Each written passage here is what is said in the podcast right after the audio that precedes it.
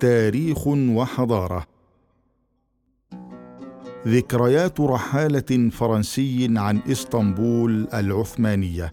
طلحة أغورلوئيل لقد كتب الكثير والكثير عن مدينة إسطنبول والعثمانيين لأن هذه المدينة إلى جانب كونها أبهى وأعظم مدينة عرفتها الإنسانية في قرونها الوسطى كانت تحتل مركزا قياديا في العالم. والعثمانيون الذين جرت على أيديهم تلك الروائع والآثار التي ازدانت بها المدينة ناشرة السكينة والطمأنينة والهدوء كانوا ولا يزالون يشكلون مادة دسمة في مذكرات الرحالة وكتابات المؤرخين. ومن بين هؤلاء نتوقف عند الرحالة الأديب الفرنسي الشهير جيرار دو نيرفال. الذي سجل بموضوعية في مذكراته مشاهداته عن الإنسان العثماني ومدينة إسطنبول. فمكننا من أن نرى حقيقة التاريخ في شكلها الواضح البراق عارية من الافتراءات التي تشوهها.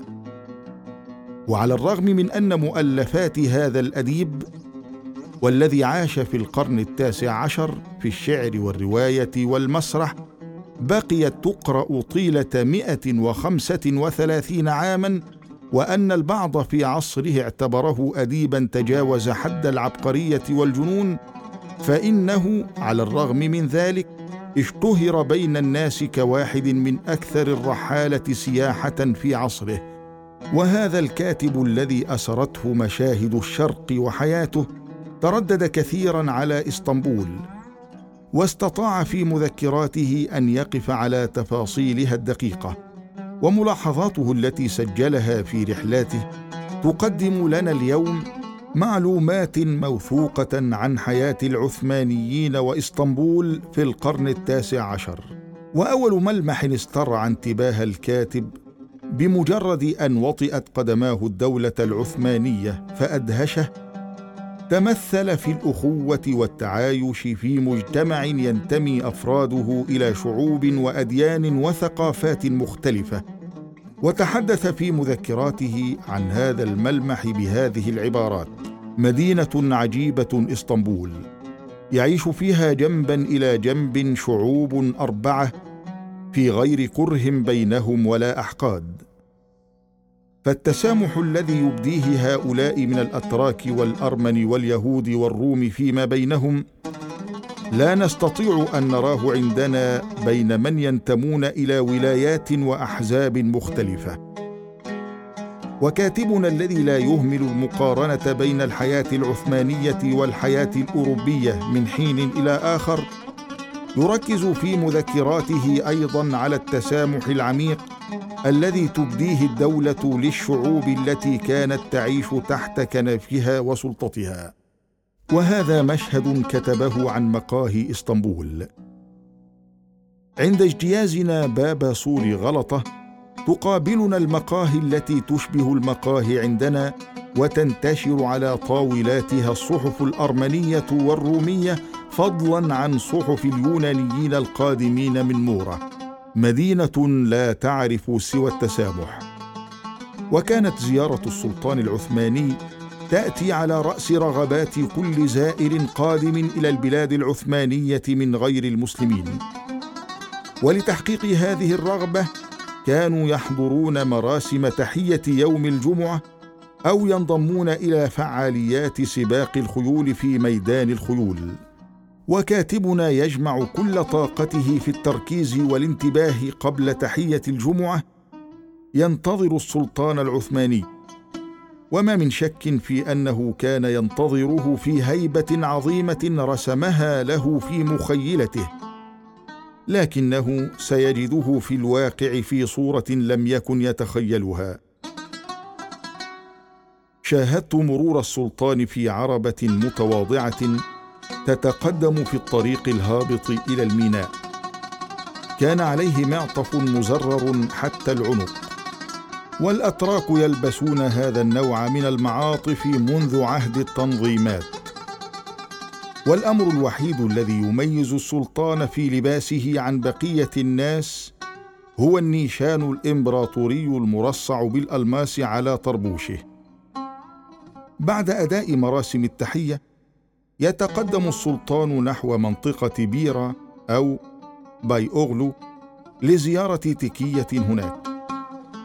وأمام التكية تقع هذه الحادثة التي تستولي على الكاتب دهشة وعجبا لأنه لم يكن يتوقع هذا الحد من التسامح عند الحكام العثمانيين. كان السلطان قد بلغ شارع بيرا فدخل تكية أحمد باشا وفيها أيضا قبر الكونت بونيفال وبينما كنا ننتظره أمام باب التكية إذ ظهر موكب جنازة يتقدمها رهبان الروم. كان الموكب يتقدم نحو خارج المدينة فطلب حرس السلطان من الرهبان تغيير طريقهم لأن السلطان على وشك الخروج من التكية ومن غير المناسب أن يلتقي بموكب الجنازة. وبعد تردد قصير تكلم رئيس الرهبان وهو في لباسه البيزنطي مع رئيس الحرس ثم تابع الموكب دون تغيير طريقه. فقد اقتنع رئيس الحرس بأنه لو صادف الموكب خروج السلطان فإن السلطان كان سينتظر مرور الموكب دون مشكلة. ففي إسطنبول تسامح كبير شامل لجميع الأديان. وهذه الحادثة أسجلها مثالا لذلك.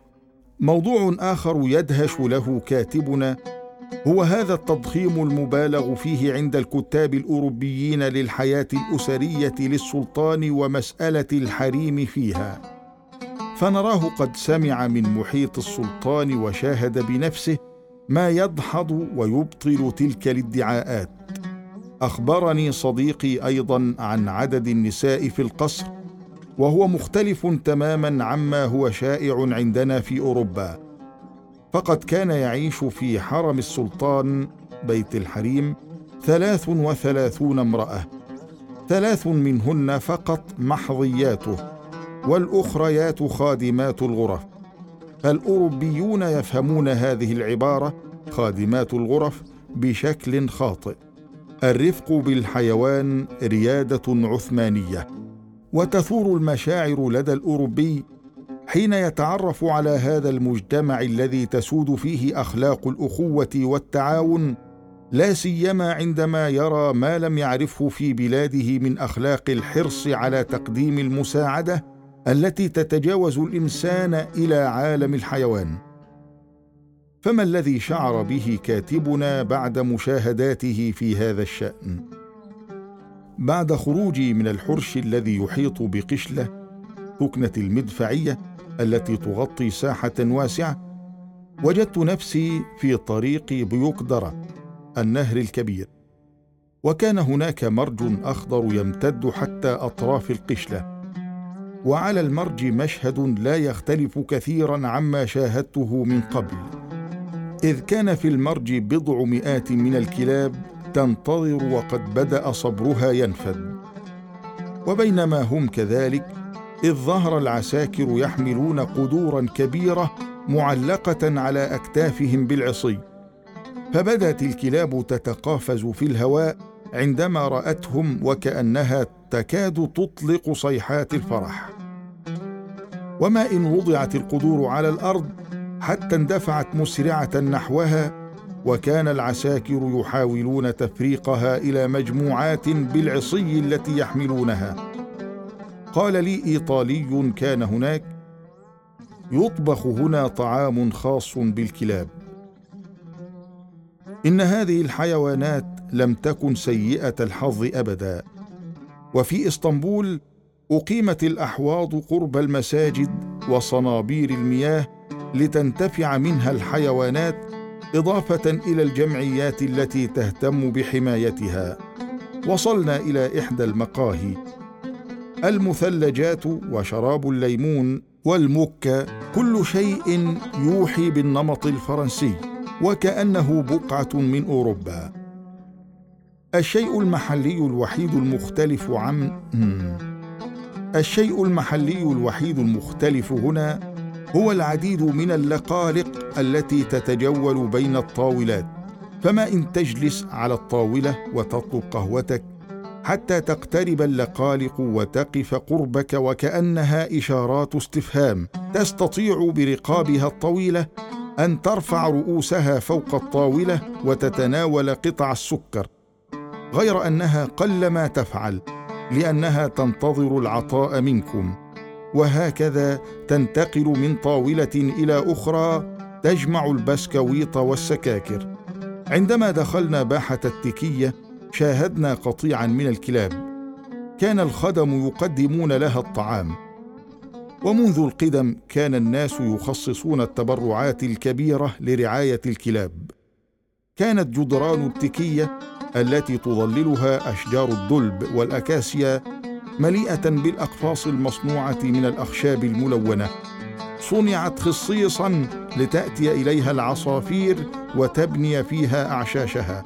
وكانت العصافير تتبنى هذه المساكن المجهزة وتمتلكها وتعيش فيها آمنة من غير خوف ولا قلق من جوع. آثار إسطنبول تلغي الأحكام المسبقة. وإذا كانت البيوت ذات النوافذ البارزة والتي تحمل بتفاصيلها التزيينية قيمة فنية عالية وتعكس الحالة الروحية للعثمانيين ورؤيتهم الجمالية تشد الأنظار إليها فإن موجة التخلي عن هذه الثقافة والتطلع إلى التشبه بأوروبا التي ظهرت مؤخرا على المسرح الدولي لاقيت رد فعل الغربيين قبل غيرهم وآثارت انتباه كاتبنا الذي يقول ألزمت التنظيمات العثمانيين ارتداء الطربوش وحبستهم في المعطف الذي تبلغ أزراره العنق وألغت الزينة من البيوت فبطلت السقوف المذهبة التي تشبه خلايا النحل وأعمال الحفر في الأثاث الخشبي والصناديق المزخرفة المصنوعة من أخشاب أشجار الأرز. وحل محلها الجدران الملساء المطلية ذات الستائر وبعض الصور المعلقة في لوحات والقليل من المزهريات وهذا كل شيء. وتعرضت رؤية الدولة العثمانية للفنون والآثار الفنية لافتراءات ظهرت في بعض الأوساط الثقافية الغربية.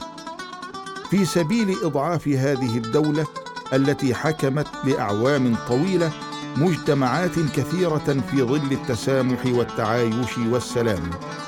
غير أن الأجانب القادمين إلى العاصمة وهم يحملون الأفكار الخاطئة عن الدولة العثمانية ومنها ما يتعلق بنظرتها السلبية للفن والآثار الفنية سرعان ما كانوا يدركون خطأهم بمجرد رؤيتهم للنصب التذكارية بكل هيبتها في الساحات الكبيرة ويرون بصمات الفنانين وتوقيعاتهم بأقلام القصب في فروع الفن المختلفة.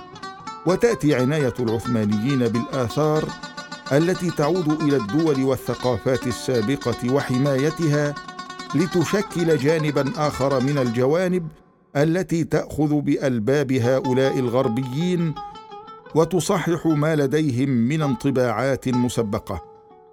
وها هو كاتبنا يقدم رؤيته في ذلك في صباح العيد في ميدان الخيول. الدين والبناء الأخلاقي. هزت المدينة أصوات المدافع التي انطلقت من السفن والحصون عند شروق الشمس صباح العيد. وانطلقت أصوات الأذان من المآذن الألف تملأ الآفاق. وكانت مراسم العيد هذه المرة في ميدان الخيول حيث كان هذا الميدان أيضا يشتهر بذكريات الإمبراطورية البيزنطية وكان فيه الأوبرا الأثرية التي تعود لها والمجسمات القائمة على القواعد الحجرية البيضاء التي أحضرت من مصر وهذه الهياكل التي لا زالت قائمة من عهد البيزنطيين خير إثبات على عدم صحة ما نظنه نحن الأوروبيين عن العثمانيين بأنهم أعداء التماثيل ومعتقدات المسلمين الدينية تشكل ملمحا آخر في الانطباعات والمعلومات المغلوطة عند الغربيين.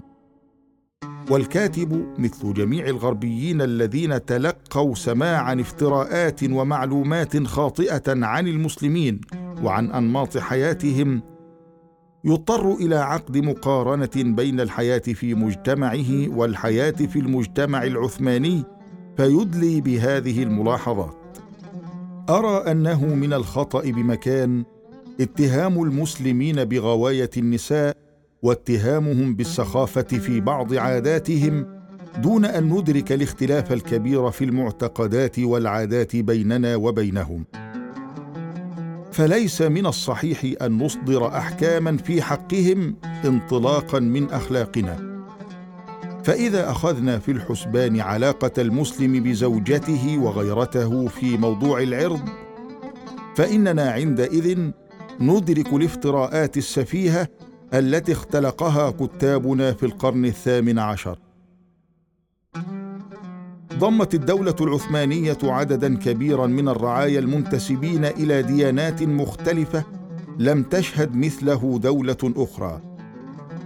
وقد وقف كاتبنا على مشهد لم يكن يتخيله ابدا.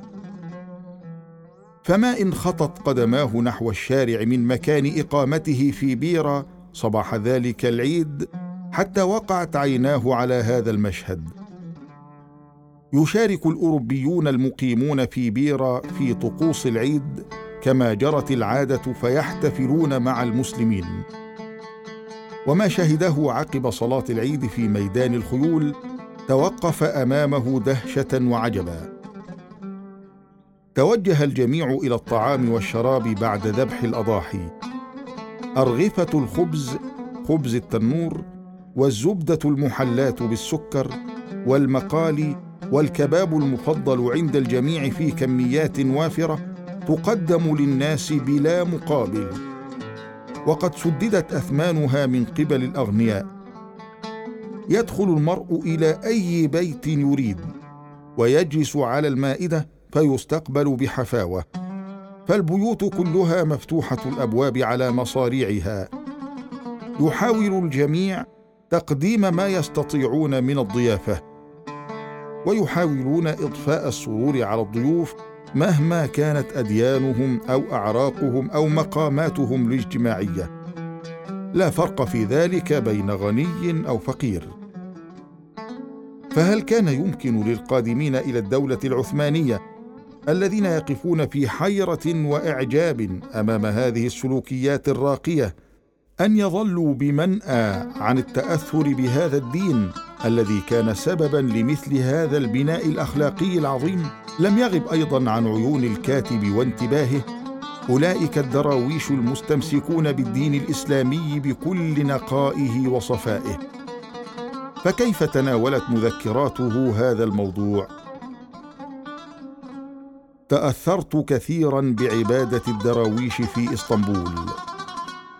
فذكر الله عندهم يمكن أن يعبر عنه بكل لغة ولسان وهم بيراعهم التي يعزفون بها لا يجبرون أحدا أن يدور مثلهم لكنه في نظرهم هو الأسلوب الأرق والأرقى في شكر الله وفي التعبير عن عظمته. لقد جاءت المذكرات التي حوت مشاهدات نقلها ببراعة قلم الأديب الفرنسي جيرار دو نيرفال أمينة مجردة من الخضوع لأي تأثير سوى ما تراه عيناه وتقع تحت حواسه. فكانت من أفضل المذكرات التي تحمل الكثير من الحقائق عن مدينة إسطنبول. فهذا الكاتب الذي عرفه عصره ككاتب يعبد الطريق لمن بعده في هذا المجال ويقدم بأسلوبه النقي السيال نموذجا لهم ويمتلك القدرة على تمييز الحقائق ورؤيتها. نأمل أن تشكل مذكراته افقا جديدا لمن لا يعرف شيئا عن ماضيه ومع ذلك لا يتردد في انتقاده. وأن تدفعه إلى البحث المفصل عن هذا الماضي. ولنختم مقالتنا هذه بعبارات من هذه المذكرات التي تتحدث عن نفسها. لم أقم في هذه المذكرات بالتعريف بإسطنبول. فقد كتب الكثير عن قصورها ومساجدها وحماماتها وسواحلها. بل أردت فقط أن أعبر عما رأيته في شوارعها وساحاتها. فهذه المدينة تشكل منذ القدم الدمغة المطلسمه المقدسة التي توحد بين آسيا وأوروبا.